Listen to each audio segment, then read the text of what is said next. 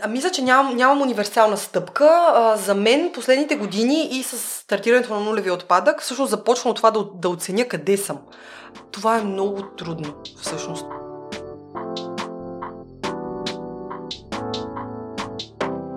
Здравей, Бошка, благодаря отново, че си тук. Не мога да повярвам за мен е огромна наслада.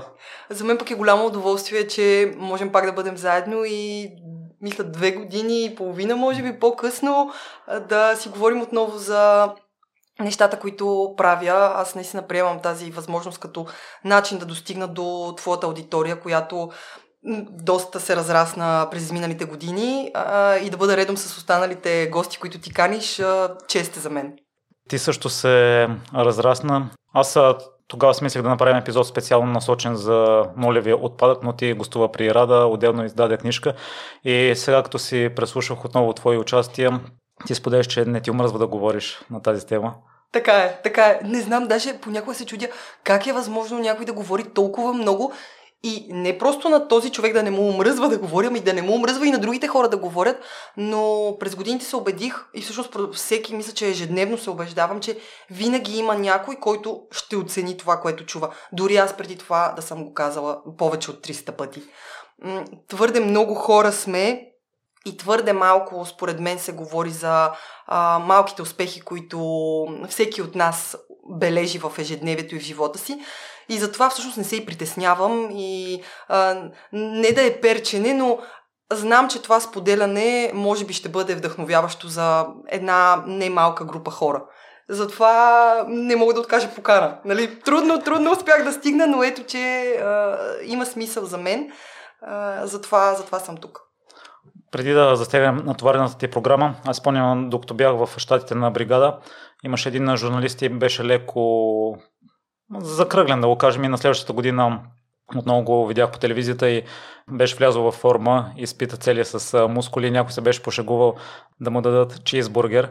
Та ти също изглеждаш страхотна башка и аз ще помоля вечерта някой да ти купи дюнер. Много благодаря за това. Истината е, че аз като човек, който голяма част от времето си прекарва в ресторанта, а, доста обичам да, да ям. И ям през горе-долу 2 часа. За мен това се оказа тайната за това да изглеждам добре без реално да спортувам, защото аз време да отида в залата последните месеци наистина нямам. А, и единствената ми физическа активност реално е свирене на пияно, на което аз много се потя, защото толкова много се притеснявам всеки път дали съм запомнила цялата пиеса, за да мога да изпълня. А, и всъщност храненето при мен е много, много ключово било в целия ми съзнателен и несъзнателен живот още от дете, израствайки на село основно с а, храна от градината. Тоест, който ме познава, знае, че аз ям, наистина ям много, може би повече като количество от средностатистическия човек, но пък много следя какво, какво ям. И така да е, щастлива съм, че мога да ям и да изглеждам добре и наистина благодаря за този комплимент, чисто като жена, разбира се, че е важно, нали? Не мога да се правя, че не е важно това как изглеждаме. И въобще ли нямаш време да ходиш на зала в последно време, тъй като разгледах инстаграм профил, ти имаш снимка от фитнеса и там също да. се личи, че си оформена. Много, много тренирах а, миналото лято и в началото на миналата година. А, много се доста се зарибих, ако мога да използвам този глагол, по едни тренировки, групови с много хора, много хора тренираме с тежести, нещо, което не съм си представила, че на мен ще ми допадне, но а, наистина повече от 6 месеца не съм тренирала, но мисля, че е свързано с това, че а, мускулите помнят. А, и другото е, че аз много се движа през целия ден. М- все още не съм стигнала до този момент, в който съм само на компютъра. Мисля, че и това много допринася. Това ходене нагоре-надолу, аз може би на ден не си засичам отдавна вече, но предполагам, че минавам повече от 10 км, като просто тичайки от а, локация на локация. Иначе ползвам, имам и кола, нали, возя се и ползвам и градския транспорт и метрото доста често, но а през деня просто имам страшно много движение нагоре-надолу. Та, затова така се получава, но определено спорта много ме зарежеше преди това. Просто сега м- времето, което имам свободното, наистина го отделям за пияното и имам желанието края на годината, тази година, календарна, да, да мога да направя малък концерт за много близки хора, защото иначе много се притеснявам пред хора да свиря на пияно. А, да отделям 10 на часа седмично, което за мен е много. Тоест не мога наистина да отида и, на, а, и в залата. Така че направих компромис в случая. Бошка, не успяваш ли да пренесеш това говорене пред публика и честите участия и да не се присняваш в пианото и спокойно да изнесеш концерти пред по-голяма аудитория? Ами аз така си мислех и всъщност бях много изненадана от себе си, че аз мога да се притесня от нещо. Защото последните, може би 15 години, още от ученичка в 7-8 клас, много обичах да съм на сцената, обичах да рецитирам стиховете на Ботев. Аз винаги бях на паметника на Ботев а, и рецитирах някое негово стихотворение. И след това с лекциите. Обаче, може би, защото м- правех нещо, в което съм толкова добра, така го чувствам, нали, да изляза и да вдъхновя хора. Чувствам се комфортно в тази роля, докато на пияното и може би защото е много по-интимно преживяване. А поне за мен това да свиря на пияно винаги е било аз сама с пияното в една стая. Тоест никога не съм имала други хора, до съвсем наскоро, когато реших да се усъвършенствам и да отида с учител да свиря.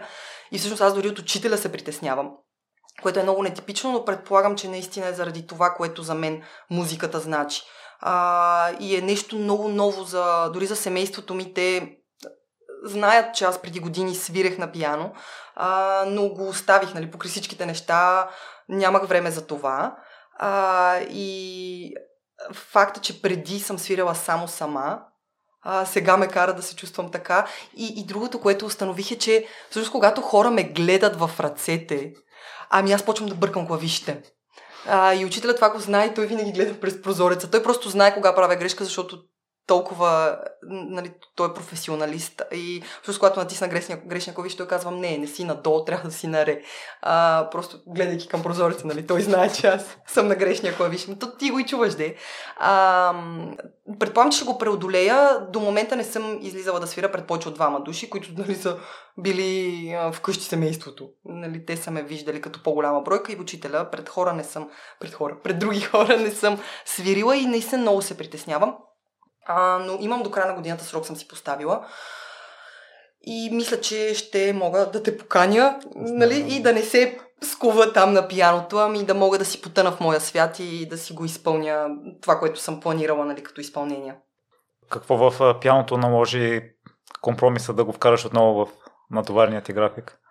Необходимостта да имам време само за себе си. Аз от сутрин до вечер почти не, не мога да остана сама. М, нали, моментите ми сама са, да речем, вървейки до а, метрото или качвайки се в колата, но дори в колата, водейки Йоан, Йоана дъщеря ми, а, тя вече не е малко дете, което си мълчи, тя не е бебе, тя е на 5 години и съответно с нея през цялото време тече комуникация. След това с семейството ми, ако ще бъда, или отивайки в ресторанта с колегите, Тоест няма някакво време, в което наистина да бъда аз сама със себе си и преди няколко месеца съвсем случайно просто видях как не, просто се отидох да чистя пияното и имаше сантиметър прах на него. Тоест аз не го бях пипала 7 години. То 7 години просто стои покрито и никой не, никой не му обръщаше внимание. Аз дори бях забравила, че то съществува у дома. А, и беше такова, като лампичката ми светна и казах, о, аз обожавам да свиря, обожавах да свиря, а, сега нали, мога да отделя. Така прегледах си горе-долу а, графика, буквално просто какво, какво ми предстои и си казах, добре, мисля, че мога една година да отделя, защото това е периода, който съм си заложила, една календарна година и октомври вече месец трябва да съм готова за този малък концерт, който ще направя в училището, където ходя, а на пияно. А, та, и наложи го точно тази необходимост а, да бъда сама с, с себе си и с мислите си, да не трябва да комуникирам с а, никой вербално. Много интересно. Аз се опитвам да си мисля, за, че спорт е по същия начин, но като че в спорта успяваш да се абстрахираш и да не мислиш за нищо, докато при пяното си мисля, че изисква голяма степен на концентрация. Ами за мен да, аз а, определено ми е много трудно. А, в момента първо заради това, че не мога да се отпусна на пианото съвсем. Второ, заради това, че аз съм изключително фокусирана върху това следващия клавиш, който натискам да е точно правилния. Да не допускам грешка. А, докато с времето мисля, че това се променя, защото пак нали, аз наблюдавам учителя ми, който просто гледа през прозореца и изпълнява изключително сложни а, пиеси на Шопен, нали, в което, примерно, ти имаш а, двете ръце участват с по три пръста на всяка ръка и той не го мисли, нали, аз съм го питала, то просто ти идва, но там вече са едни 30 години нали, опит. При мен всичко е било любителско до, до момента. Башка вече спомена за натоварния ти график. Ние в предварителния разговор си говорихме, че при теб всичко е навързано и а, всичко е обвързано и с а, други хора.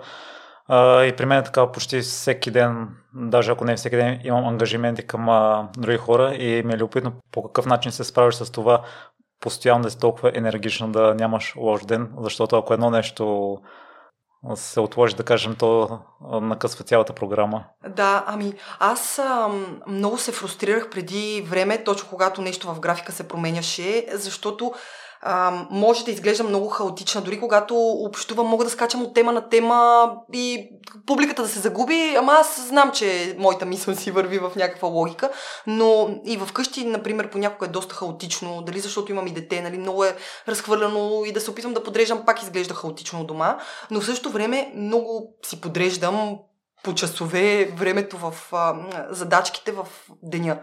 И преди години много се фрустрирах, когато с нещо закъснявах. А, аз определено съм човек, който а, не обича да отлага, а, и, но пък все по-често започва да ми се налага, особено след появата на Йоана. Тоест, както в предварителния разговор си говорихме с теб, имахме един предварителен план а, и буквално часове преди това се случва нещо с детето ти. И ти нямаш избор, просто променяш. А, аз имах, допусках грешката в началото дори несъзнателно да се сърдя на Йоанка, която е бебе, заради това, че точно сега е решила да дигне температура. Нали? Това е нелепо. Сега мога да го кажа като човек, който го е преодолял. Не ме е срам да го кажа, защото подозирам, че може би е имало и други жени като мен, които са изпитали това изключително неприятно чувство. Нали? Аз не се гордея, че съм си мислила такива неща.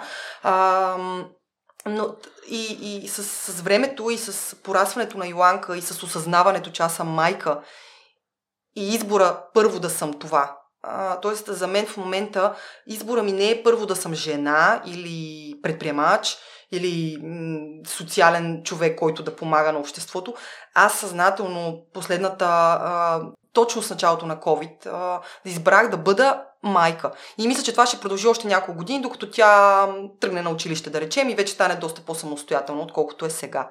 А, и тогава с това решение всъщност ми стана много по-лесно да, да приемам, че в професионалния живот, в бизнеса, нищо, което се променя и се отлага, всъщност не е толкова драматично. Нали, не, не, не, съм, не съм имала моменти, в които някой да ме осъди. А, аз знам, че, например, тази промяна, която с теб се случи, аз трябваше да дойда в съвсем друг ден нали, а, и, те, и те помолих да го променим. Нали, ти няма да ме, да ме осъдиш, обаче си мисля за Йоана, която може би след години би, би решила да ме осъди заради това, че в някакъв момент не съм избрала нея пред работата.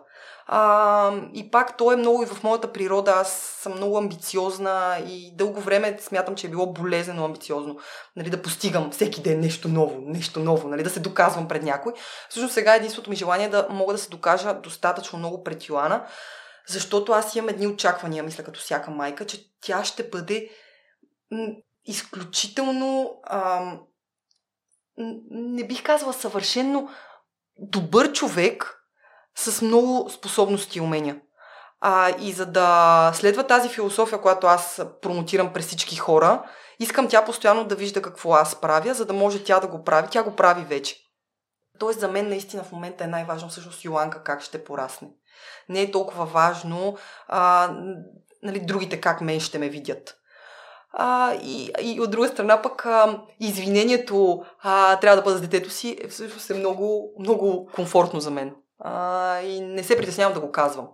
А, защото в началото си казвах, си мислех, че това е някакъв признак на слабост. Нали, че сега не мога да си свърша работата, защото трябва да гледам детето. А, и пак, мисля, че много жени на моята възраст преминават през точно е такива мисли, когато се появи дете в живота ти. защото всичко толкова много се променя. А, и, и мисля, че тук последните, точно покрай COVID, а, достигнах и така го чувствам, едно такова балансирано, а, балансиран непокизъм, в който искам аз да, да мога да изживея този живот, който аз искам. А, и Йоанна да участва плътно в него и в същото време да мога да постигам не тези грандиозни неща, които си представях, защото аз не си мислех, че днес ще бъда м- м- другаде. Не бих казала по-напред, откъдето съм, но другаде. А, а всъщност съм щастлива. И, и, това е много, и това е много хубаво всъщност. И наистина, даже сега, когато ти го споделям, ами аз вътрешно почвам да се вълнувам, нали, такова, тук в корема се чувствам, е, такова едно лекичко и хубаво ми е, а, че съм стигнала до този, че съм озряла за това, нали, да бъда майка. А, защото мисля, че първите две години и половина от а, живота на Иланка не, не бях и ако можех да видя на филм как върви живота ми, аз определено първите две години и половина от живота на Йоанка, просто Йоанка вървеше като някакво вързопче за мен, докато аз върших всичките неща, които върших. Нали, тя на 40 дни, вместо да ходим на църква да й се прави там четене, ние бяхме на кетеринг. Нали, аз разливам вино и тя седи на гърдите ми. А, нали, с, не мисля, че това е и правилният модел. Тоест, а, то, всяка жена трябва за себе си да реши, разбира се, но аз се съжалявам всъщност, но, но все пак, ако бях продължила така, мисля, че нямаше да имам такава силна връзка с Йоанка, каквато е, вярвам, че е редно или поне аз искам да имам с нея. Защото другото, което виждам пък за крехката и 5 годишна възраст, тя много държи да бъде самостоятелна за много неща и понякога дори вече не желая така да се прегръщаме толкова много, колкото преди.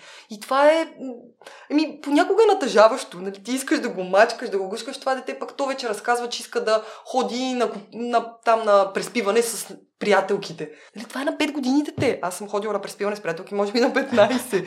доста, доста по-различно изглежда детството сега от това, което аз имах. А тя оценява ли каква силна майка има по характер, по енергия? Не, не знам, не мога да предвид... не мога да кажа.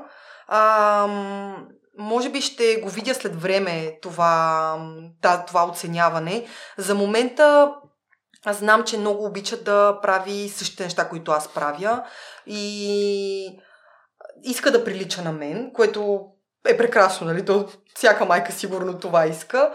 А, и също виждам, че е прихванала много точно тази самостоятелност, която аз имам.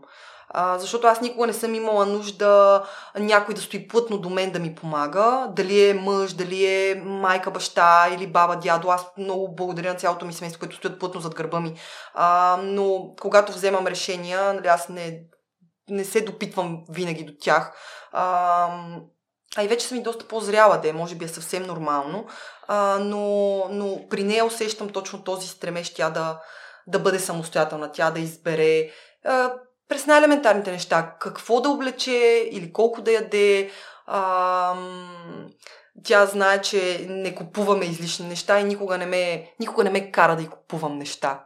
А, защото съм, сме си говорили с приятелки, които също имат деца, как са изпадали в ситуация, в която детето просто казва, че иска нещо.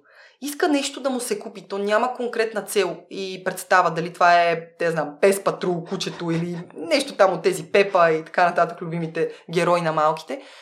Нуждата да им се купи нещо, при Иланка това, това го няма. Даже тя е от тя е дете, което за мен, и аз говоря като майка, нали, доста пристрастно, но е удивително, че тя хапва нещо сладко през деня и след това, когато и предлагаме втори път за деня, тя казва, аз днес вече ядох сладко. Нали, мога утре. Самата мисъл, че ти съхраняваш нещо за утрешния ден на 5 години, това според мен много трудно се развива. Защото ти като си дете искаш го сега. Нали, да си кажеш, че утре ще запазя яйцето, нали, шоколадовото, аз не бих го направила. Не съм го правила, когато съм била на години, ама ние не сме имали тия яйца, така че може би не е било казо, сега ще го изям или няма. Но тя наистина си го прибира за следващия ден. И тези неща а, тя ги прихваща точно заради начина по който ние се държим. А, нали, това да избягваме прекомерна консумация и купуване на, на неща. Така че, да, вече забравих какъв беше въпроса, но да, а, да, той беше свързан с Йоанка. Всъщност тя дали оценява това. Ще видим. Ще видим. Предполагам, че, а, че да, нали, усещам, че тя много, много обича цялото семейство, което а, предполагам също е съвсем нормално за едно 5 годишно дете, което нали, знае само семейството си, разчита на него. А, и ще видим с годините. Каде? След 2-3 години, като дойда пак да запишем, а, вече тя ще е първи клас, така че ще имам нови неща да разкажа.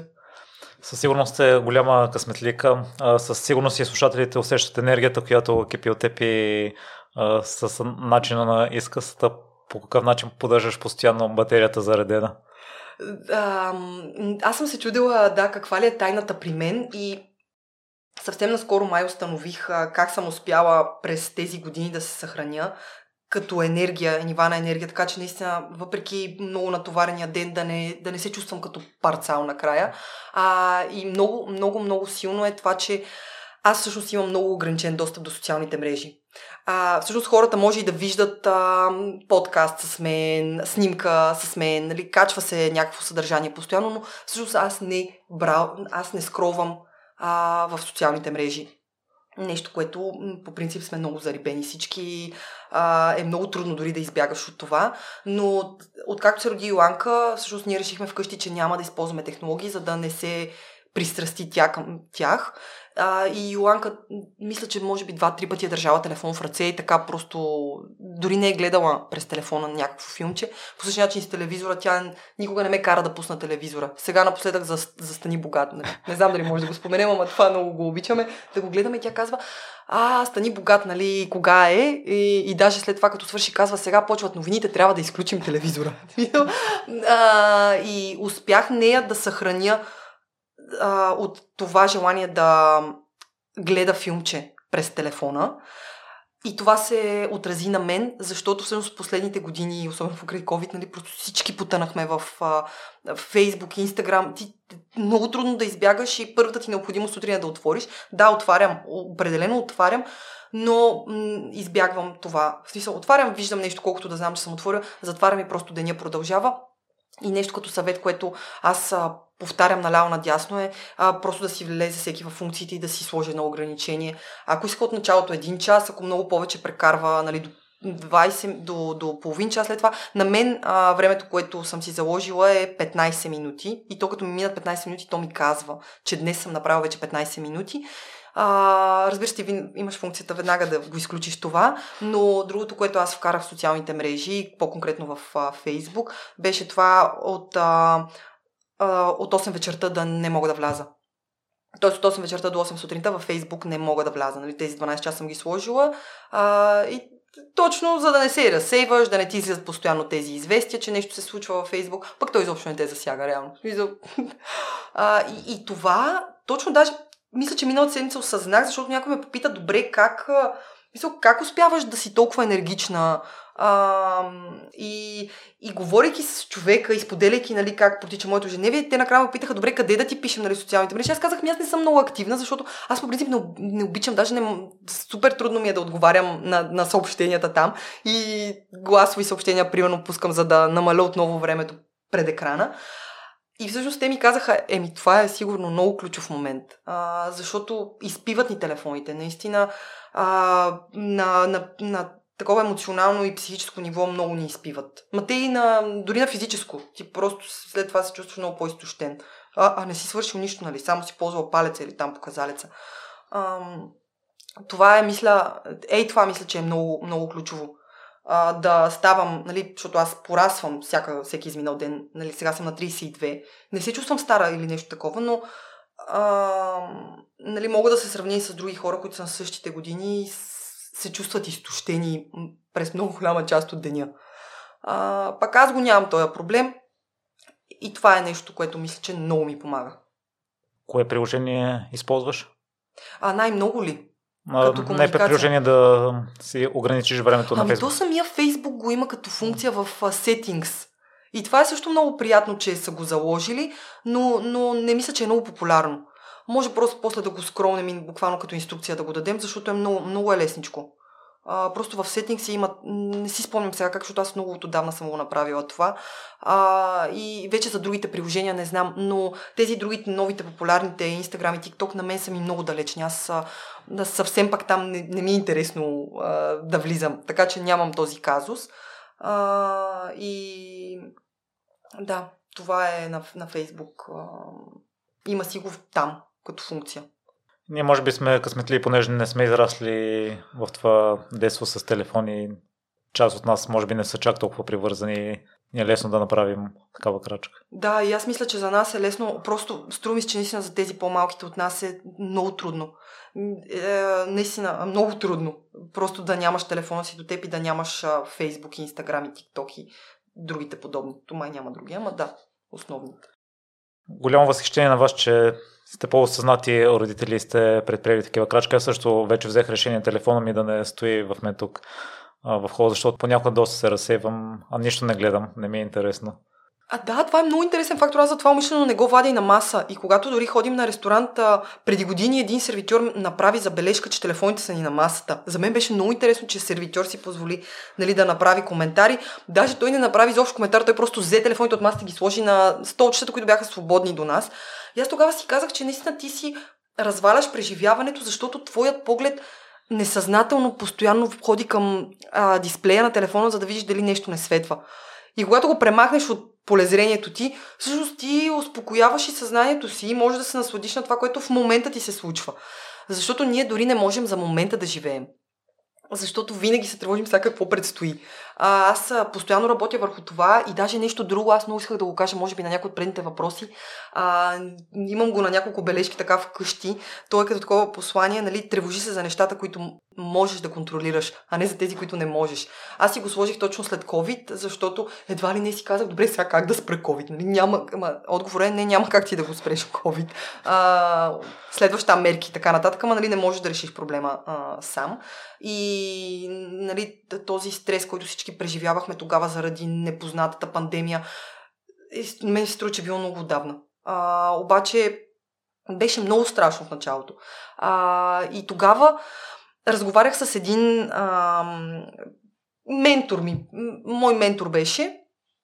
И той ми каза това, ама ти се тревожиш за неща, които в принцип не можеш да контролираш по никакъв начин. Защо го правиш това? И тогава си го написах това на бележка и отново, понякога, когато се сблъскам с нещо, си казвам, добре, сега това, имам ли, имам ли реално силите и правомощията да реша казуса? И ако отговорът е не, просто си казвам, ох, затвори тая врата и гледай тук какви други проблеми имаш за решаване, защото вероятно тях можеш да ги решиш. А, и това през, е, дори през елементарни неща. Някой е пуснал ревю, в което е написал, че а, не му харесала пастата, да речем. То това не е подходящ пример, обаче, защото ти тук можеш нали, да подобриш най-малкото нещо, ама ти примерно се нервираш, сега то човек, що се оплаква. Ама той вече го е написал това ревю. В смисъл, тук е точка, нали? Ти му пишеш там едно изречение, извиняваш се, например. А, и, и се фокусираш, да речем, върху следващата паста. Аз съм изпадал в ситуации, в които съм се нервирала сега, защо на този човек по този начин му дадохме нещото? Нали, защо, защо, не, защо не го направихме по друг начин? А това е минало нещо вече. Тоест, мисли за следващия клиент, който ще яде пастата, как на него да му я сервираш. Пак казвам, не беше много добър пример. Сега се опитвам да се сетя. Да, това с пандемията беше много добър пример, защото аз осъзнах бързо, че а, трябва да се фокусирам върху това как ресторанта да продължи да съществува, а не как да спра COVID в ресторант, а, как да спра COVID а, в а, света. Нали. А, и, и след това, тук последните две години, много, много стрикно се придържам към това, кое мога да контролирам, кое не и което м- мога да контролирам върху него да се фокусирам и там да се опитам да реша казуса. Да, аз при мен научавам някои уроци, но по трудния начин и се замислям, че дори някой да ми каже какво трябва да направя, докато не го изживеш както ти. Няма. Факт. Факт, да. Аз пък, аз пък хично обичам да ми казват как да правя нещата. Това е нещо, което също се опитвам да работя върху него, но просто много силно а, и, и с това се борям. Аз много силно вярвам, че за много неща точно аз знам как да ги направя. А, и пак, нали, такива много близки примери с Йоана, полудявам, когато почна да ми казват сега как да го гледам това дете. Ами аз съм майката, аз ще кажа как да се гледа, нали? както прецена, така ще бъде. Ама от друга страна пък много пъти наистина тия съвети са доста адекватни. Хубаво е да слушаме. Просто хубаво е да слушаме. Не, не винаги да се подчиняваме, ама то, то даже няма универсален отговор тук. Но вярвам, че да, да слушаме съветите на по-големите и по-опитните от нас е важно. А, и е важно също и да отстояваме това, което ние смятаме, че е, е правилно за нас. Доста дълго време продължи овната част Влашка. Та, ще разкажеш ли накратко историята ти, ако все пак има някой слушател, който не е запознат с нея?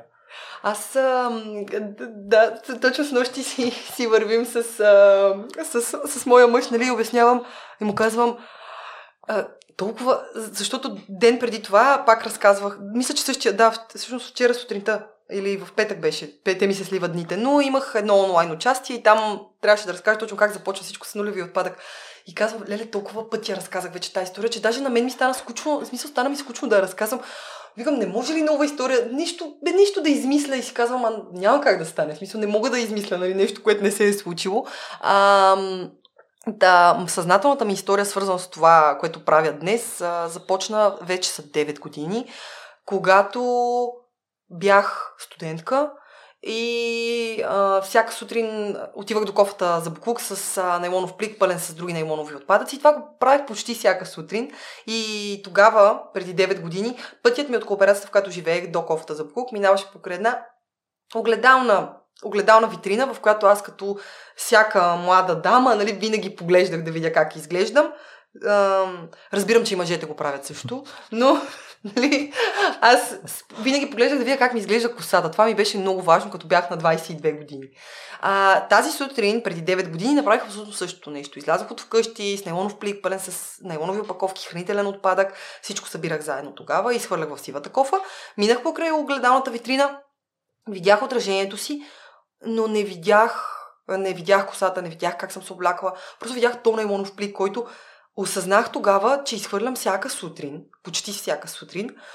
А, и вече, хвърляйки го в кофата и стоейки до, до сивите кофи тогава, се замислих, че аз приемах себе си тогава за човек, който се грижи за околната среда. Защото когато се организираха почиствания в... А, вече бях в София, тогава, нали, в София, аз първо отивах, наистина редовно ходех на такива почиствания да събирам букуците на другите хора. А пък също се оказа, че аз всеки ден правя буклук. И най-тъжното беше, че когато отидох в университета за упражнения и лекции, в а, междучасията, а, колегите казаха, хайде да, ходим, да, да ходим да пинем, да хапнем нещо. И свърлях нещо накрая. Нали? Пиваш, хапваш и оставаш някакъв отпадък. С приятелките да отидем до мола да си купим някаква нова дрежка и пак оставаше някакъв отпадък. И тогава вечерта, всъщност аз вечерта се прибрах у дома, отворих, отворих, си, отворих си лаптопа, отворих търсачката и там написах как да не изхвърлям буклук. Ей, това попитах, мисля, че даже на български попитах тогава. И разбрах, че има нещо наречено Zero Waste философия. Това беше момента, в който аз тотално промених а, начина си на живот. А, на сутринта се събудих, т.е. цялата вечер прекарах четейки за философията, на сутринта се събудих и просто си казах, спирам да хвърлям буклук. И така, естествено, че не стана по този начин. Горе до две години и половина ми отне да стигна до момента, в който ние в моето малко семейство, нали, тогава бяхме аз и бъдещия ми мъж реално, да, да не генерираме отпадък.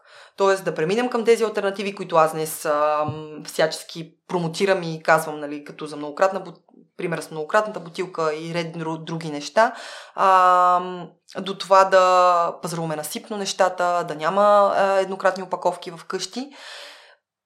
По същото време, когато разбрах за философията, аз бях всъщност учител – и преподавах на едни ученици от 10, 11 и 12 клас в квартал Надежда в София, които бяха изключително диви и хич-хич не искаха да ме слушат какво им говоря. Аз трябваше да им преподавам английски и предприемачество и всъщност това правех.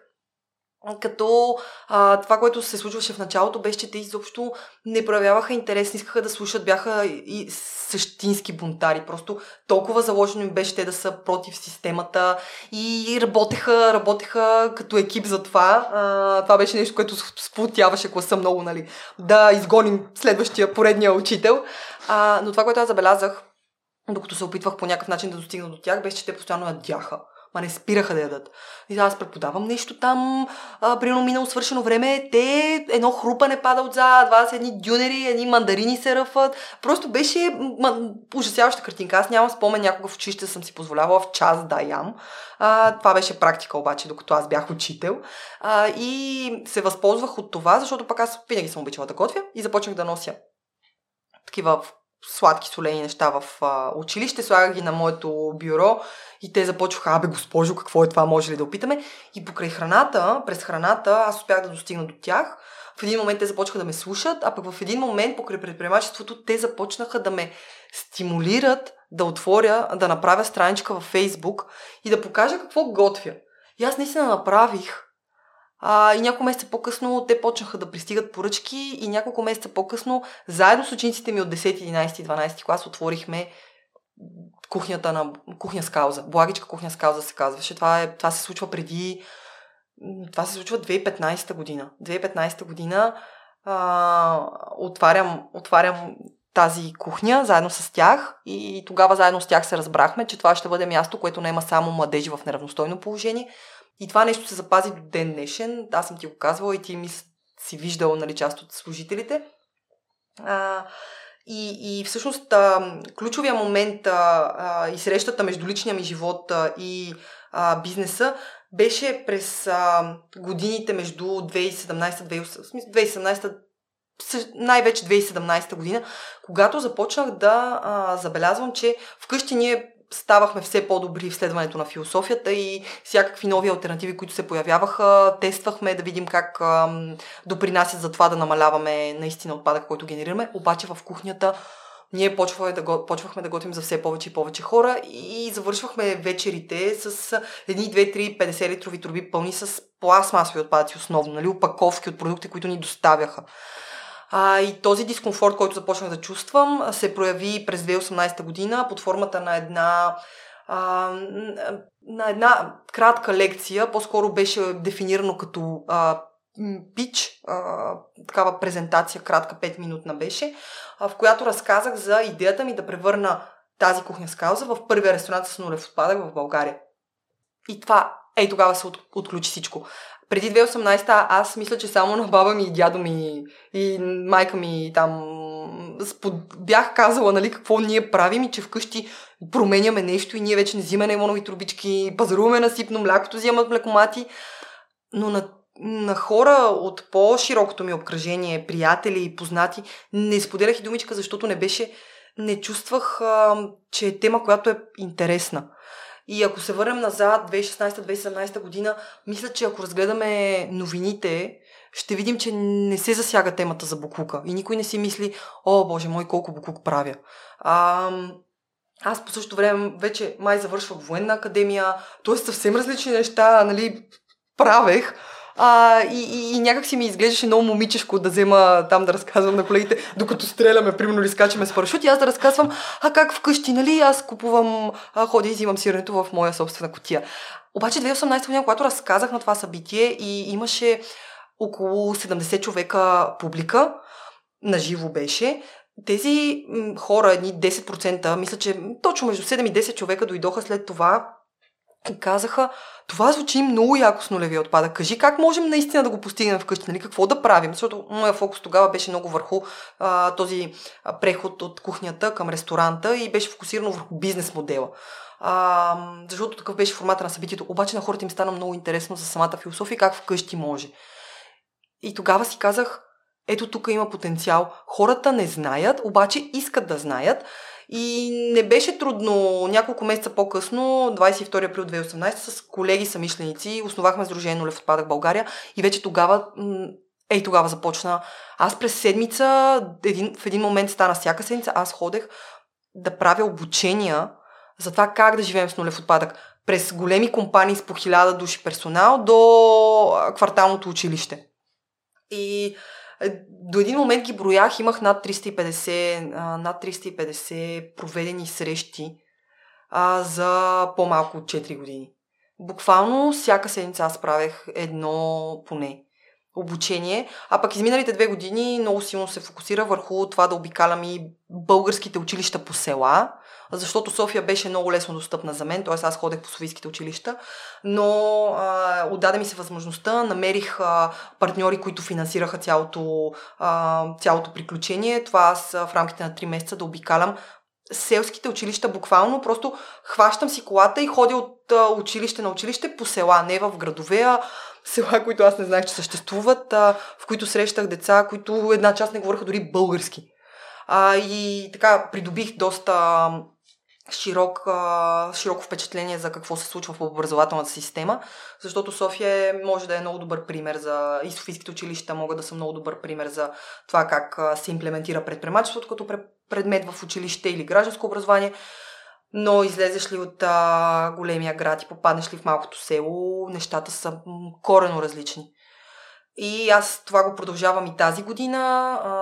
Тези, тази компания, която ме финансира, сега ме финансира и тази година. И за до година вече ще търся. В смисъл, търся постоянно нали, компании, които да се ангажират с това, защото а, няма възможността чисто финансово да покрия цялото това нещо.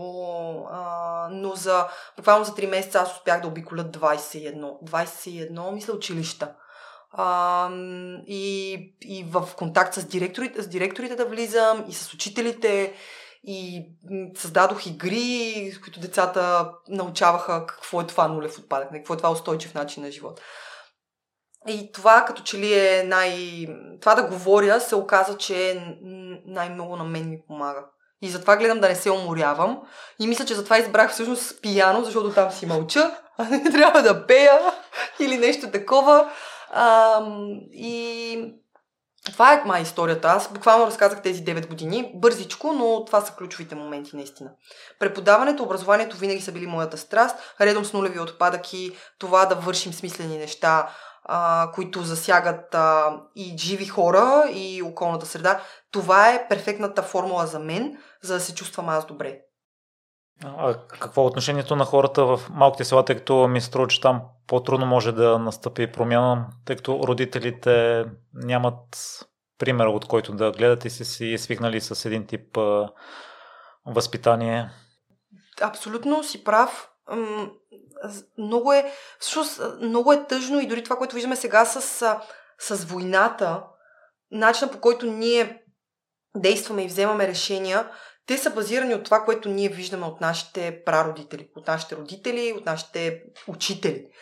И всъщност това, което се случва в селата, ама не това, което се случва в българското образование, говоря за българското образование, защото наистина много дълго време бях в него, нали аз съм част от заедно в час и съм видяла и много тежки а, случаи и съм видяла и много успешни такива, но генералната картина а, е липсата на адекватно обучение от родителите и даже не обучение, адекватни примери от родителите а, и до голяма степен, за съжаление, и от една група учители, които са попаднали в образователната система, просто защото там са успели да се реализират. А, и мен ми е тъжно да го казвам. Изобщо за мен е учителската професия може би най-ценната. А, но в, а, в, в българско училище да не се говори български язик, не съм расист или нещо такова, но това е българско училище и ти там не, аз не можех да преподавам на български язик. И това е нещо, което на първо място и, и за мен беше индикатор, че а, ние не можем базови неща да преподадем в училище. А, второ, второто нещо, което а, нали, се оказа много, голям, а, много голяма, голяма пречка, беше точно м- липсата на готовност а, хората да мислят за отвъд своят, е, своето съществуване. И аз това напълно го разбирам, защото аз не идвам от богато семейство. По-скоро бих казала, че идвам от семейство, което е под средната класа било, а, защото наистина съм израснала основно на, на село, което м- не го приемам като недостатък, но а, знам какво е да трябва първо да помислиш за това да осигуриш твоето съществуване и твоите базови нужди да са покрити и ти тогава наистина можеш да погледнеш сега от какво имат нужда те а, или той или тя. В, в, в а, много от малките населени места хората наистина нямат а, тези, този екзистенциалния минимум все още не е покрит. И за, тях, и за тях е много трудно да погледнат отвъд и да разберат това, което аз говоря. И аз за това използвам много такива а, забавни начини да преподам на децата а, цялата тази философия и начин на мислене, защото всеки път, когато ги питам, вие как, решава, как си купувате неща? Нали, аз искам да ги провокирам да, да ми кажат как решават, че искат нещо. Защото Марийка до тях иска или защото наистина са решили, че го искат. И те знаеш ли какво ми отговарят? С пари! Което е абсолютно верен отговор, но много пъти, нали, те, аз сега не мога да обобщя всичките от тези впечатления, които събрах през, години, през тези изминалите две години, обикаляйки училищата, но а, аз няма и да прехвърлям вината на държавата, но институциите не могат да свършат елементарни а, задачи, като това да осигурят а, възможност тези деца и родителите на тези деца не трябва да се тревожат за всичко останало. А, за, за, за това как съществуват, извинявам се, да, да се тревожат за това как да съществуват, че да почнат да мислят за всичко останало. И при децата се усеща много, а, в тяхната глава наистина е мисълта, че те трябва да изкарат пари. А, а, един първокласник, третокласник, петокласник не би трябвало това да мисли. Аз не бях това дете, което мислеше за това. Знам как бяхме мой, аз и моите съученици. И пак казвам, ние не идваме от богати семейства, а, но просто така, явно така сме били, имали сме тая възможност а, да не трябва да се тревожим за това. Докато тези деца днес се тревожат и те за това, че трябва да изкарват пари. А, и затова нулевия отпадък за тях, а, при тях го презентирам много-много силно като, като през игри през игри а, и през едни такива картинки, които да ги докоснат. Нали, на тези най-баналните, които сме виждали, а, костенурка с пластмасова сламка в носа или подобни. Ама децата пък се докосват от тези неща.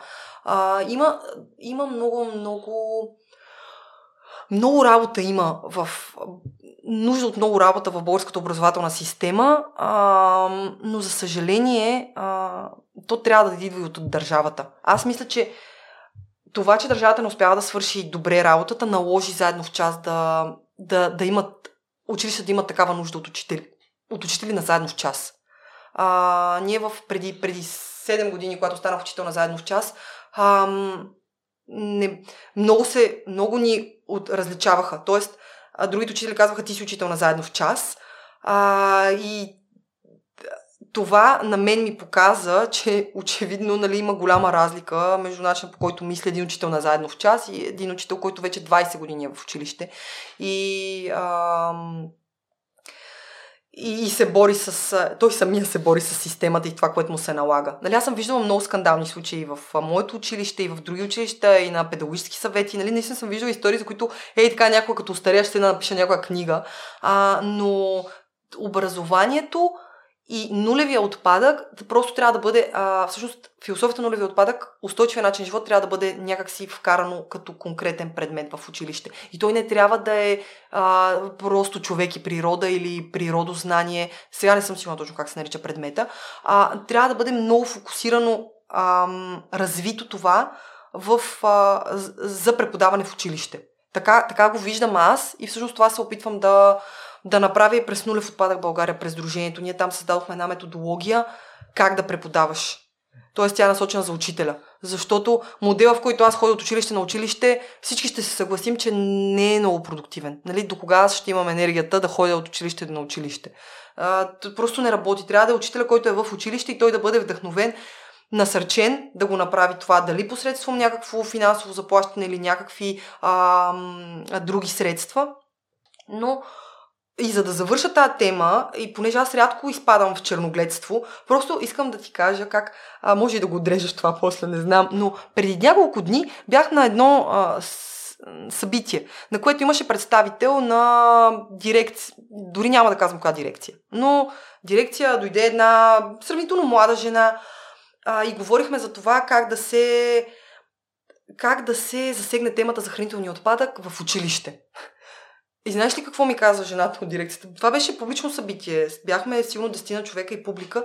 Много им било важно и в момента фокусът бил върху това да се изготви логото на бъдещата организация, която ще се занимава с това. Последвано от това, че ще се направят някакви флуарчета, с които кое дете ще седне да гледа флуарче. То не ти е интересно да гледаш флуарче, в което пише, че хвърляме много храна. И това идва да ти го каже човек, който работи в еди коя си дирекция на еди кое си министерство. Ние още работим с флайерчета и още си говорим, че най-важно в момента е да имаме логото. И аз знам какво се е случило отзад, нали? А, няколко хиляди лева са били отделени за това да се направи лого, което иначе струва 50 лева, защото всички сме си правили лого, нали? Вероятно много от слушателите, които ни слушат сега, са си правили лого на някоя идея, стартъп и така нататък. За мен е това а, само ни дърпа назад. Нали, когато някой идва да ми каже, че много е важно сега и като имаме логото, тогава може да говорим. Нали. И аз им казвам, че имаме готов наръчника, всичко сме подготвили. В смисъл, ние сме го валидирали с повече от 200 ученици, нали, този наръчник, за който споменах. Но логото е толкова важно. Ето тия парадокси, а, аз ги виждах и преди 7 години. Нали? И сега, като обикалях училищата, виждам, че а, има... Те задълбават проблемите. А, горе на повърхността, ако влезем в едно софийско училище с много добър бал на учениците, ще остане с впечатлението, че всичко е прекрасно. Обаче масовата картинка и това, за да го обвържа с това, което се случва в момента, защото аз много се, нали, малко, се, малко го разтегнах, но точно тази, липс, тази липса на умение за мислене и оценяване на това, което се е случило в миналото, ни доведе до това в момента. Ние да сме в тази нелепа ситуация, в която се води война или хора гладуват. Аз виждам как по улицата на ресторанта из целия Диана Бат, където е ресторанта, хора роват по кофите. Аз не мога да повярвам, че няма сила в тази държава, която да спре ровенето по кофите. Еми не вярвам, че няма. А, но толкова, просто ние хората сме толкова егоистични. И аз го казвам като егоист, човек, който е егоист, обаче трябва да имаш някаква мяра, нали? В смисъл, трябва да има някакъв баланс. И не знам, четете книги, нали? Четете книги, защото не, не, не е това. Сигурна съм, че повечето хора и тези, които ни слушат, за тях съм почти сигурна, не, не искаме да виждаме това. И аз не искам това да виждам и Йоанка това да вижда и тя да ме пита, добре, сега какво е това с войната, нали? какво става? И ние разказваме, че хора стават звездички. За да може тя да разбере, че този човек го няма вече на, на земята. Не съм си представила, че това ще си говорим. Не съм си представила, че това ще виждаме. И не съм си представила, че ще сядаме и ще водиме дискусия, трябва ли да се помага на тия хора или не трябва да се помага на тия хора. Нали, смисъл, никакви елементарни неща, ние не можем да бъдем човеци. Ти не можеш да си човек. Обаче искаш да си бизнесмен, искаш да правиш пари, искаш да си най-големи и така нататък. Мен това много ме дразни. И аз самата, като пак казвам, като човек, който а, знам, че имам профил на егоист а, и то на база психологически тестове, които и във военна академия са ми правили, заложено е в мен. Дори аз мисля, че всичко това е, е, е грешка и е, и е сбъркано и ние трябва да подадем ръка в момента. И всеки път, когато се случва, трябва да подаваме ръка. А, да, така, да, това е провокирано от липсата на учене на история. В, не в контекста да назубра учебника, което и аз го правех като ученик, а, а това наистина да оцениш, че се е, случило, се е случвало в миналото и ти позволяваш да се случва сега пак. И така, но пак, нали знаеш, ако се върна към какво може да контролираме, какво не, аз знам, че не мога да контролирам войната. Така че, всъщност не се... Не го мисля. А мисля сега, уния малките неща, които може да направим с приятели, наистина да ходим да дарим, да, това е което, даже гледам да не се турмозя за това. Защото а, плакахме вкъщи, даже и, с, даже и мъжа ми, той, той такъв един мъжага, нали, няма го вижда реве. В смисъл седнахме и просто плакахме за това, че се случва това. Не за конкретен човек, който е загубил живота си, просто плакахме, че се случва това. И ние трябва да, го, да, да, да, да участваме. Защото всички участваме. Заради това, че вземаш позиция, ти участваш. Заради това, че си пренебрежителен, пак участваш. А, да. Съжалявам да чуя, че са такива нещата и в училище. Аз пък въобще не бих предположил, че си егоиста, защото си се взел с такава благородна кауза за опазването на природната среда и си се лишавал, даже си, си спомням предното ти участие, си си мислила дали да не започнеш работа в офис на висока заплата и да захвалиш всичко. Да, да. А, така е, а, но нещо, което се убедих, то книгите ми помогнаха, между другото, защото а, аз последователно и, и редовно гледам да го правя това, чета Айн Ранд, изворът, където егоизмът е на пиедестал. А, нали, който е чел, ще разбере какво казвам. И от друга страна чета нещо, което от типа твоето его е врагът. Нали, това беше последното, което направих. А, като Айн Ранд винаги я предпочитам през няколко години, целенасочено ти всъщност можеш да се бориш с... Ти можеш да си егоист, много, много, много силен такъв, но можеш да го пребориш това. Тоест, не си обречен да си такъв. А, и пак, наистина, аз тези психологически тестове, които държах, и това беше, може би, една от причините, всъщност, аз да не мога да премина, а, когато държах тестовете, за това да стана военна, аз не можах да го направя. Заради това. Всъщност аз физическите тестове издържах перфектно. Аз просто тогава покривах всички нормативи, които бяха много стабилни, но точно заради това не можах. Обаче днес, ето и ти го виждаш нали, по този начин, аз така го чувствам също. Всъщност днес успях да преодолея това. А, да, да бъда егоист. И пак със сигурност има ситуации, в които вероятно бих избрала себе си. А, сега не се сещам нещо наскоро да съм направила, а, но, но може, всеки от нас може да работи а, срещу егото си в... А, не да се... Не да се сам да се принизяваш, защото пък егото у всеки от нас е, може би, онова нещо, което те води към успехите. А, но не и да бъдеш а, този егоцентрик, а, който да принизява всички останали заради твоето си его. Е, то е много труден този баланс. Аз не мисля, че съм го постигнала, но знам наистина, че съм успяла в много сериозна степен да преодолея този егоизъм в мен. А, и аз, моето его, да успявам в а, важни ситуации да го контролирам и да не ставам конфликтна дори, да не ставам нападателна или да си вардя там позицията. И то благодарение на книгите. Аз затова казах това с четете. На мен книгите много ми помагат. Изключително много. Аз мога да имам... Винаги съм намирала решение на въпроси в, в, в книжки. Просто разгръща някаква книжка. Това от класната ми го знам. Тя ми казваше, тя ни казваше нали, на целия клас – а, като, когато имате някакъв казус, нали, отворете Библията на случайна страница. Тя много държеше всеки от нас да има, да има Библия. То, реално ние бяхме такова, такива семейства. Тогава бе, наистина всяко семейство имаше Библия. И аз наистина го правих това.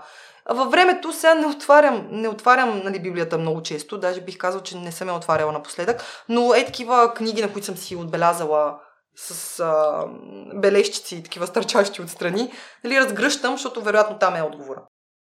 А, и, и така, ето това е нещо, за което намирам време, между другото, за книги. Аз а, миналата година, понеже там си ги по списък си ги водя, бях прочела повече от 50 книги за една година.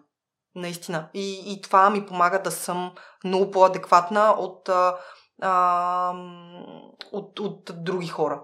Нали, понеже то малко тъпо да се сравнявам, може би сега с други хора, но знам, че четенето на книги е много важно и съм го почувствала през себе си. Да, със сигурност е така се, се замислих във връзка с образованието. Възможно ли е да се промени модела и да образовате родителите и учителите, а не толкова децата? И, и да, и не. А, аз винаги, всъщност аз винаги вярвам, че е възможно да постигаме а, по-добра версия на, на всичко, което правим. А, тоест, знам, че можем да достигнем до родителите и учителите. Обаче се убедих, че през децата а, родителите много лесно могат да се променят. Защото детето, като се прибере вкъщи, аз това от ученици съм го чувала, нали, които даже са писали и са казвали, прибирали се вкъщи след среща с, с мен и са казвали на родителите абе, мамо, тате, да почвам да събирам разделно от буклука или мамо, ти защо пълниш капачката с препарата догоре, нали? То всъщност трябвало половината само да се сложи, за да има също, същия ефект, нали, да се изпрат дрехите. Родителите са родители точно защото нали, това е най-важното за тях. Смисъл, това същество е най-важното за тях и те, те го слушат. Може много пъти да не ги слушаме децата, защото понякога а, Йоанка просто много ме напряга. Тя бърбори си някакви неща и пита някакви неща и понякога ти самия се изключваш. Нали? Като родител трябва да имаш и това умение да го правиш, защото иначе ще, ще превъртиш сигурно. Но когато детето ти дойде с една такава молба, а, почти съм сигурна, че повечето родители си каз... се чувстват горди, че детето им дава пример в момента. А, и аз това го знам дори от, от моята майка, с която съм имала щастието и до ден днешен да, да, да общуваме и да си споделяме и, и всъщност да, да си казваме а, много открито нещата, които чувстваме и правим. Наистина през а, това да отиде да каже, бе, мамо, аз имам гадже, нали, като ученичка, до някакви по-сериозни неща, нали, които са ми се случили в живота. А, и, и знам от мама, че тя е много горда, че аз съм и а, отворила очите за това да не взима найлоновите пликчета от магазина. А, или за това как, например, а, тя също си има нейн малък бизнес, а, нали, как да взима някакви решения в бизнеса. И то не е срамно, защото а, ако сравнявам мо, моята майка и мен, възможностите, които на нея са били предоставени, са били толкова малко. А аз сега, аз съм имала много повече, а пък за Йоанка даже не мога да си представя колко възможности ще има тя пред пред себе си. А, и, и тук само ще споделя нещо, надявам се наистина да ни слушат и майки. А, за мен беше много интересно откритие. А, аз много се стараех, Йоанка, да няма усещането, че ние имаме възможности. Защото аз наистина последните години много яко бачках, а, за да мога да я осигуря много прилично детство, в което да има възможност да пратя на английски, да пратя на плуване, нали всички тия неща, които а, ние родителите искаме да правим и да пращаме децата си. Обаче исках тя по-скоро да има този живот, който аз, от гледна точка борбата. Защото аз като дете винаги много съм се борила за това да, да, да, да знам, да стигна на следващото ниво. А, и с мама си говорех и, защото тя мисля, че съм много строга към Йоанка. И тя ми каза следното. Сега ще префразирам по-скоро. Тя ми каза, че а, тя не е имала много възможности. И всячески се опитвала да ми покаже, че аз имам много възможности. Нещо, което аз пък не правех с Йоанка. Аз се опитвах да й показвам, че няма много възможности, едва не тя да си ги търси. И всъщност, как ги вижда тя нещата? Че ако тя ми даде повече, отколкото може, аз ще постигна повече. А ако аз сега спирам Йоанка, така както го прави, и едва ли не аз се дърпам назад, за да може тя да има също толкова трудно детство, колкото моето, за да стане толкова борбена, колкото мен, всъщност аз се обричам да не постигне толкова, колкото всъщност би могла да постигне. То останаха много хипотези, нали, това всичко е една, едно такова навързано, но за мен това беше много, интерес, много интересно проникновение, че всъщност аз приех, че моята отговорност и задача като родител е да дам всичко, което мога на Йоанка а, без, да я без да я превръщам в някакво лигаво същество, а не, да, не всъщност да, да се опитвам да, да направя нейното детство също като моето, защото това е неизбежно. Нали, тя ще попадне в училище в, а след това, а, което ще бъде много по-различно от моето училище. А, и, и, и може би този сблъсък ще бъде негативен за нея. Тоест, а като родител, моята отговорност, и това е пак как аз го разбирам и как мама ми го презентира, е да й дам всички възможности сега, за да може тя да надхвърли това, което аз съм постигнала. И, и точно това е, нали, мама ми казва, аз ако бях се старала ти да имаш абсолютно същото детство като моето, ти нямаше да си сега тук, където си. Нали, най-вероятно още щяхме да се в малкия град, ти щеше да работиш в шивашкия цех, нали, щеше да е нещо такова. И тя ме попита, ти това ли искаш за Йоанка, нали? Естествено, че не. В смисъл, аз не си представям някакви грандиозни неща за нея и просто не трябва да смесваш а, не, не, не трябва да се самозаблуждаваме и ние как... Аз не знам точно как се отглежда дете, нали? За мен също е за първи път това нещо. А, но е хубаво пакето в този случай да, да черпим от опита на другите. А, за да не вземем да объркаме нещата и после да съжаляваме. А, защото аз съм много щастлива всъщност от начина по който са ме отгледали. И това, че са ми дали тези възможности, точно да не се тревожа за пари, докато съм ученик. И да мога да се фокусирам върху това, което наистина е важно. Да уча и да се развивам а не да трябва да мисля, мале сега откъде. За съжаление обаче пък много хора не могат да си го позволят и всъщност са принудени едва ли децата им да отидат. И тук пак се връщаме към държавата и той кръга си върти, топката се върти. А, и това просто исках да го споделя. Не знам доколко е ценно, наистина, не знам доколко е важно. За мен бе, като майка, беше много ключово. И от този момент, когато разговарях с майка ми, всъщност аз а, започнах да показвам на Йоанка, че тя има възможности, това, съм, това наистина мога да и го осигуря. А, оттам насетне, нали, тя да продължава. Тоест не е нужно тя да се бори за нещо, за което аз вече съм си свършила работа, съм се преборила. А, в тая връзка. Точно това. Бошко, според мен а, не трябва да преподаваш в училищата, да имаш а, всяка вечер рубрика в националните телевизии. Леле, колко хубаво звучи това. Не знам, много мъдра личност си. На Йоанка също се възхищавам и тя е научила някои неща, които някои хора за цял живот не ги научават. Ами да, то, и, и пак и от това сигурно трудно можем да избягаме. Нали? Това, това неравенство много трудно се постига. И докато бяхме заедно в час, всъщност ние много говорихме за това диференцирано преподаване. То, този подход е много адекватен, защото ти трябва наистина да знаеш нивото на всеки и не трябва да се заблуждаваш, че всички са еднакви. Няма такъв свят, в който всички сме еднакви. И, и всички имаме толкова специфични нужди. И, а, и това според мен е и първа, първата пречка на нашето образование. Диференцирания модел в училище не се среща. Ако ти се върнеш назад в училище, вие сте на урок номер 3 по история.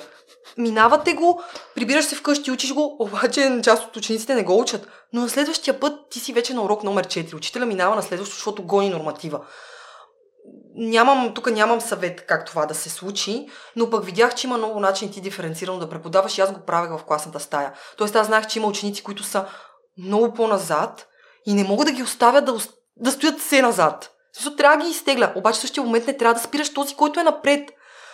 Не трябва да ги срещаш, защото трудно ще се случи, но просто трябва да ги теглиш а, с скоростта, с която те имат нужда. И няма лошо, че някой се развива по-добре в училище. Няма никакво значение. Ам, ти като учител носиш много голяма отговорност. Затова тази професия е толкова сложна и аз затова се радвам постоянно, като чувам, че всъщност има увеличение на заплатите. Защото и тук, нали, ще чуеш някой ще каже, абе, те 40 дни имат платен отпуск, което е наистина е така. Нали? Смисъл, наистина това беше и за мен много готино тогава като учител. Ама през останалото време, бе, ти носиш отговорност за едни 100 деца, как ще се развият. Такава отговорност и лекаря в операционната не, не носи. Защото той има един човек на масата си в момента. Ти всеки ден влизаш с 20 деца и всеки следващ час влизаш с други 20 деца. А, и да, това така е. Така е. Но и в нови бизнес видях, че прилагате това нещо. Не искаш да си част от проблема, да бъдеш част от решението. Трябват повече хора с такъв начин на мислене. Да, да, организации като заедно с част и по света, и това го казвам точно за да не си мислим пък, че ние в, в България сме много зле. Като цяло в, по света образователните системи не могат да насмогнат на темповете, с които света се развива. А, и тук идва този сблъсък и неразбирането и това, че на учениците им става скучно в училище, Днес децата са, толкова бързо се случва всичко, че следването на урока по номера, нали, днес е първи, втори, трети, това не работи за тях. Но системата, образователната, не може да реагира с тези темпове. И затова такива организации, като заедно в части подобни, нали, глобалната мрежа на Teach for All, всъщност, те са в над 60 държави. Нали, ние имаме близо 200 или не съм сигурна колко са държавите в момента, но една трета от държавите имат учители, имат такива организации. Teach for All, Teach for Bulgaria, Teach for и така нататък.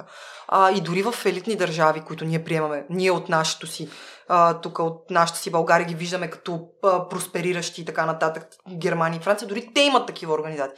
Така че а, не е някакъв локален проблем, който ние имаме, просто при нас много силно се усеща ножицата а между най-слабите деца и тези, които най-добре се справят. В другите държави тази ножица се затваря, при нас, при нас все расте все расте а, и, и необходимостта от точно такива млади хора, които да влизат, да се върнат в училище, е много ключова. Защото тези хора преди това са видели колко бързо се случват нещата в света и могат по-адекватна информация да дадат на детето. А, защото с наличието на, на а, компютрите и всичката информация, която може да намериш там, Днес, например, не е толкова важно да знаеш наизуст кога се е случило някое а, възстание или някоя война. По-скоро трябва да знаеш какво е довело до това да се случи това събитие, за да можеш да направиш причинно-следствена връзка и по-късно, когато ти станеш дипломат, президент, политик, да се сетиш, че нещата са вързани. И не идваш просто за 4 години да вземеш някакво смотано решение и да си тръгнеш после с няколко хиляди лева. Не, не, а, така че просто аз и по време на заедно в час много, много насърчавах хора и приятели, но голяма част от наистина моите познати станаха учители след това, защото ти за много кратък период всъщност от време, за две години ти виждаш смисъла. И виждаш импакта, влиянието, което ти имаш върху едни 100 деца. Това е много важно. И, Бошко, искаме малко да разкажеш и за новите начинания. Прочетох наскоро, че 90% от хората, които имат втори или трети бизнес, е успешен заради опита от първия. Так, какво приложи от първата ни среща до развитието след това? Всъщност мисля, че на, на първата ни среща, която беше преди наистина да, две години и половина, най-вероятно вече в главата ми се бяха зародили тези два проекта, които в момента се случват. А, много, много ми хареса това, което каза, нали, че а, при следващи бизнеси вероятността да са успешни се увеличава експоненциално. Затова и а, не трябва да се отказваме. Тоест, когато се провалят а, първите няколко опита, все някога ще се случат нещата. А, аз съм, може би, от. А, определям се като късметлия, защото а, след, а, след ресторанта и след а, Сдружението Нулев отпадък България и а, тези обучения, които правя, а, успях да срещна хора, които, с които заедно да правим нещата, които сега правя. Защото онези до някаква степен основно моето знание беше, разбира се, пак казвам, с подкрепата от една страна на моите ученици и на моето семейство, но като цяло нали, цели, всичкото усилие и къртовския труд беше вложен от мен. Докато сега с а, двата, двата бизнеса, които в момента са, вече са стартирали, и са на, на различни на нива са, а, всъщност има много, много силни екипи. Не съм аз а, човека, който върши всичко, напротив, даже по-малко от половината, доста по-малко от половината върши в а, двата проекта. А, и и с, с, с времето разбрах, че аз може да съм много енергична, а, но не мога сама да, да свърша всичко. Иска ми се, и то е свързано точно с това, че аз в много случаи си мисля, тайничко си мисля, че аз знам най-добре как да станат нещата, обаче а, с, навли... и с COVID и с преминаването изключително много в а, онлайн света, разбрах, че не мога, да, не мога да ги свърша и то е свързано точно с този недостатък, че аз не мога да, не мога да се справя с социалните мрежи. За мен е изключително фрустрираща цялата енергия там и всичко, което се случва и се опитвам да избягам. А, с двата продукта, които правя, е много трудно всъщност да успееш, ако не си там. А, това, което правя заедно с а, колегите, в единия проект, те са различни екипи, в единия проект, а, е, единия проект, който а, започнах преди много, много години станаха, чисто като идея, може би 3 години, а, е свързан с превръщането на отпадъци в ресурси. И това, което правим с а, колеги самишленици, с които основахме компанията Zero Wave, е, че превръщаме отпадъка след производството на бира, така нареченият brewery spent grain, или бира на каша го превеждам аз на български, а, го вземаме, връщаме го обратно в производството и от него правим брашно, крекери и за мен най-уникалният продукт, правим а, компостируема, 100% компостируема, биоразградима посуда. Тип чини, кутии за доставка на храна. Ам, най-най-най-ключовото е отпадък в ресурс. Това е и мотото на компанията. Оказва се, че пивоварите ежедневно всички в България генерират около 240 тона. Това е малко стара информация от 2019, ама подозирам, че не се е променило много. 240 тона от тази бирена каша, от този Brewery Spent Grain. Нали, той е такъв остатъчен продукт. Но при приварката остават а, огромни количества от него. Тоест ти като направиш една бира, килограми, тонове могат да останат от а, малца и хмела всъщност са това.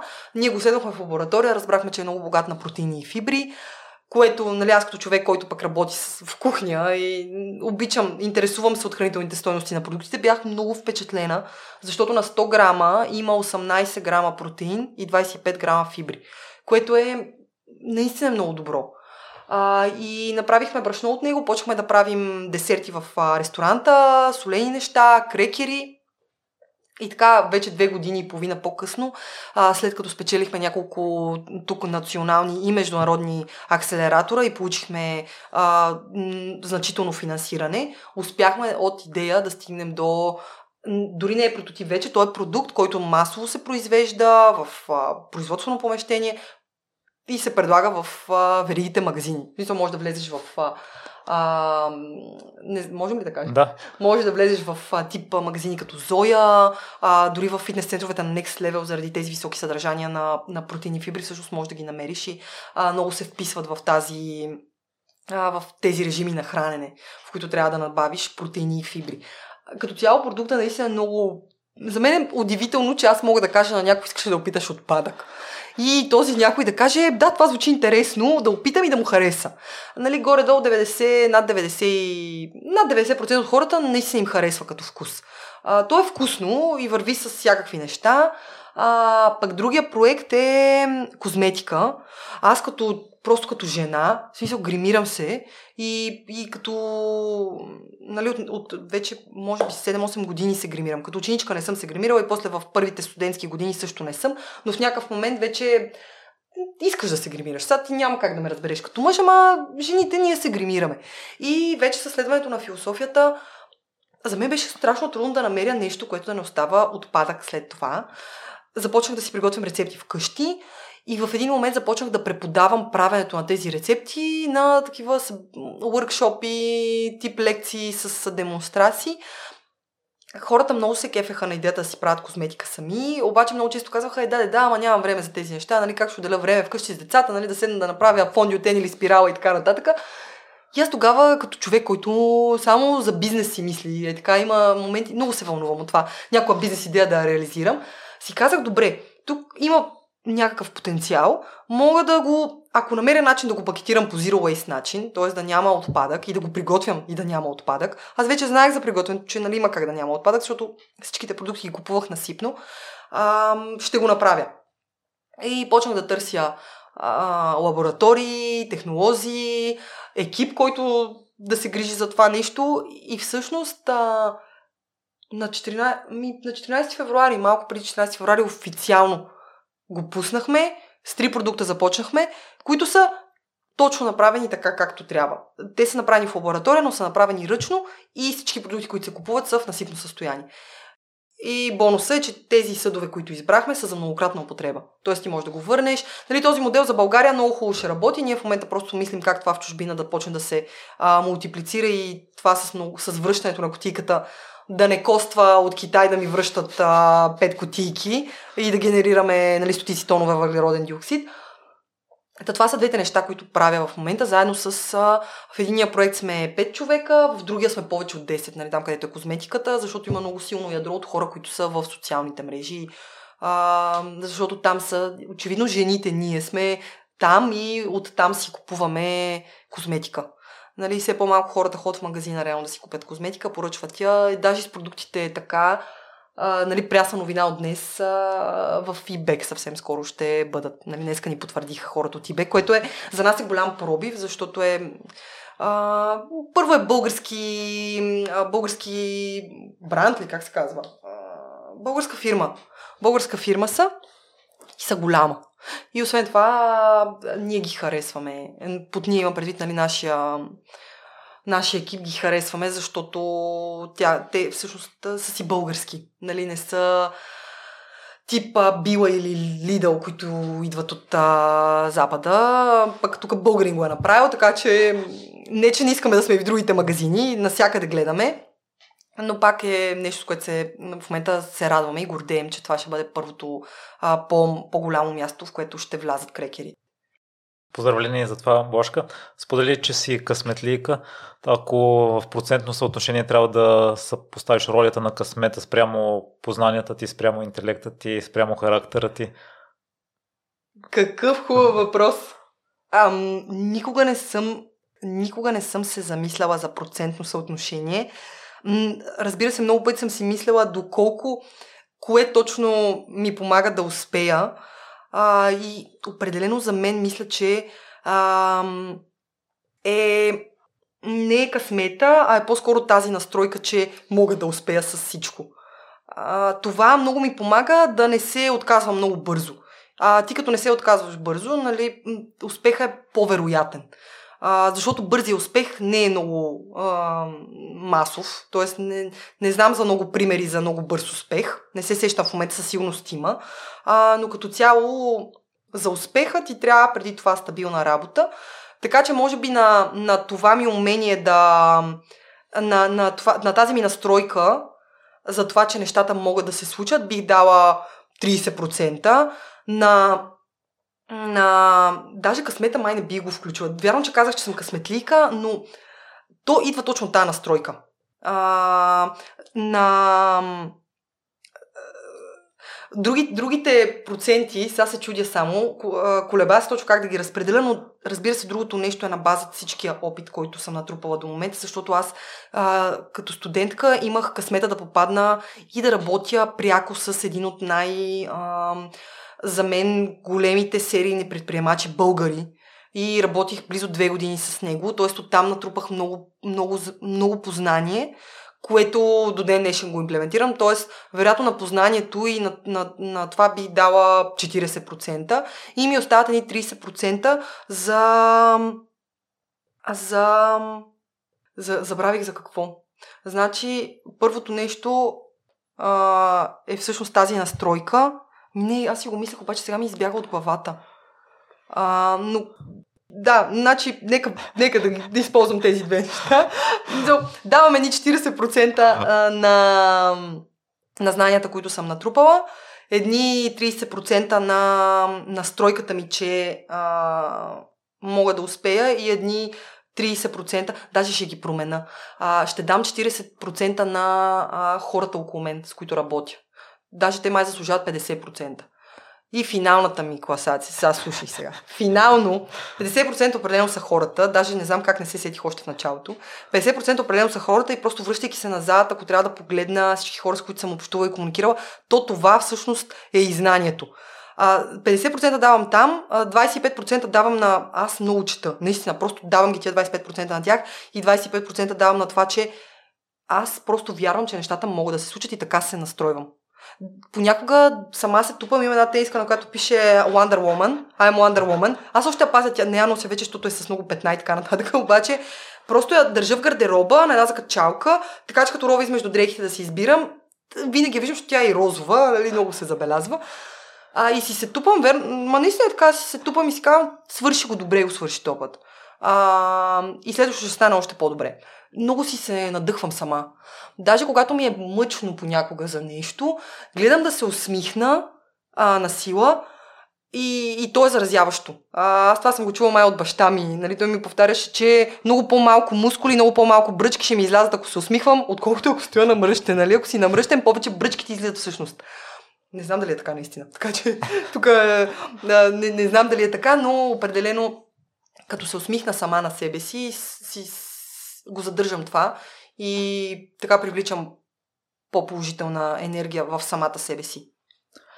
Е, Бошка, ако някой слушател се е мотивирал от теб и иска да предприеме стъпки към личностното си развитие, към развитие на бизнес, към генериране на възможно най-малък отпадък, коя да бъде следващата стъпка за него? А, мисля, че нямам, нямам универсална стъпка. А, за мен последните години и с стартирането на нулеви отпадък, всъщност започвам от това да, да оценя къде съм. Това е много трудно, всъщност. Да и отнема време. Тоест няма да стане вероятно а, да седнем днес и всеки сам да си напише положителни, отрицателни черти или както аз направих с Букука, просто да седна и да прегледам какво изхвърлям най-много и да започна от него. Но това приблизително да оцениш къде си, за мен е началото на твоето развитие. А, така че това е, това е, това е стъпката. И, и това преизчисляване да го правиш постоянно. Аз покрай предприемачеството, който е в сферата, нали, е чувал за бизнес канавата. Този така прекрасен 9 а, елементов модел, в който обикновено ти правиш аутопсия на една твоя идея. Ама наистина всичко се е. То е, даже те го презентира като птичи поглед, така да можеш да се издигнеш отгоре и да видиш всичките недостатъци и предимства на твоята идея. Аз това а, препоръчвам да си го направиш и за теб сам, всеки да си го направи за, за него си самия. А, дали, дали през а, а, чувствата и емоциите и знанията, а, но да седнеш и точно тези а, този 9 стъпков модел може да си го изтеглят от интернет и просто да си го пълнят за себе си като човек. Не е нужно да е конкретна идея. Аз за всичките мои бизнеси това го правя всяка година. Тоест, този, тази бизнес канава през 2019 за козметиката изглеждаше по един начин, за днешната година, за настоящата година изглежда по друг начин. И това е окей. Okay то това означава, че се развиваш. Нали? Ако бизнес канавата ти винаги изглежда една и съща, ти не си мръднал и сантиметър от положението, в което си бил. А, и това, това е точно съвета. Даже аз ще си го запиша за себе си пак. М- много е хубаво да можем да си оценим и не е нужно да споделяме с никой, но е хубаво да го споделим. Защото тогава а, има някакво, а, знаеш, има някакъв невидим натиск. Защото ти вече си казал къде си всички искаме да сме по-добре от днес. Не си представям, че има човек, който утре иска да е по-зле. А, всички искаме да бъдем по-добре, а, така че, споделяйки с повече хора, а, ти самия си създаваш а, повече стимул.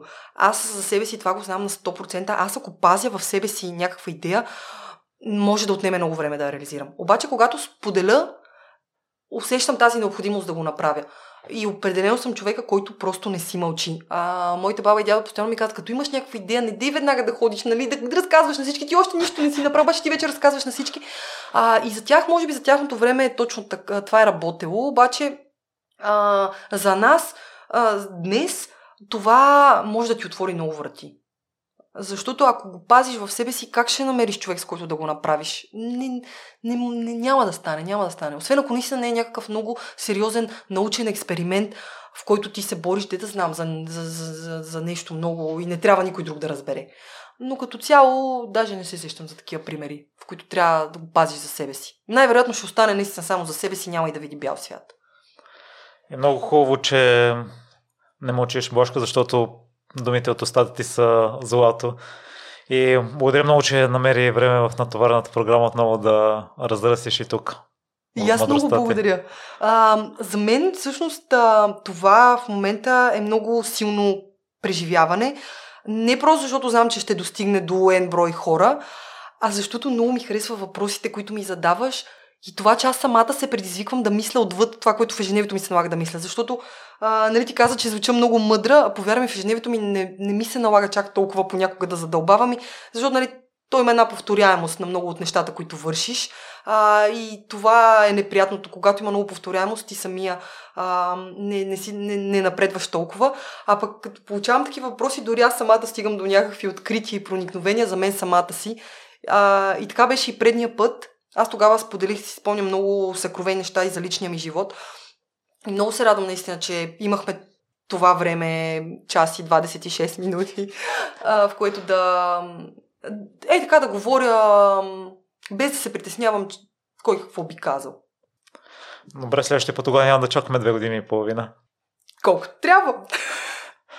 Много благодаря още веднъж, Бошки. Следя развитието и пожелавам огромни успехи. И аз благодаря.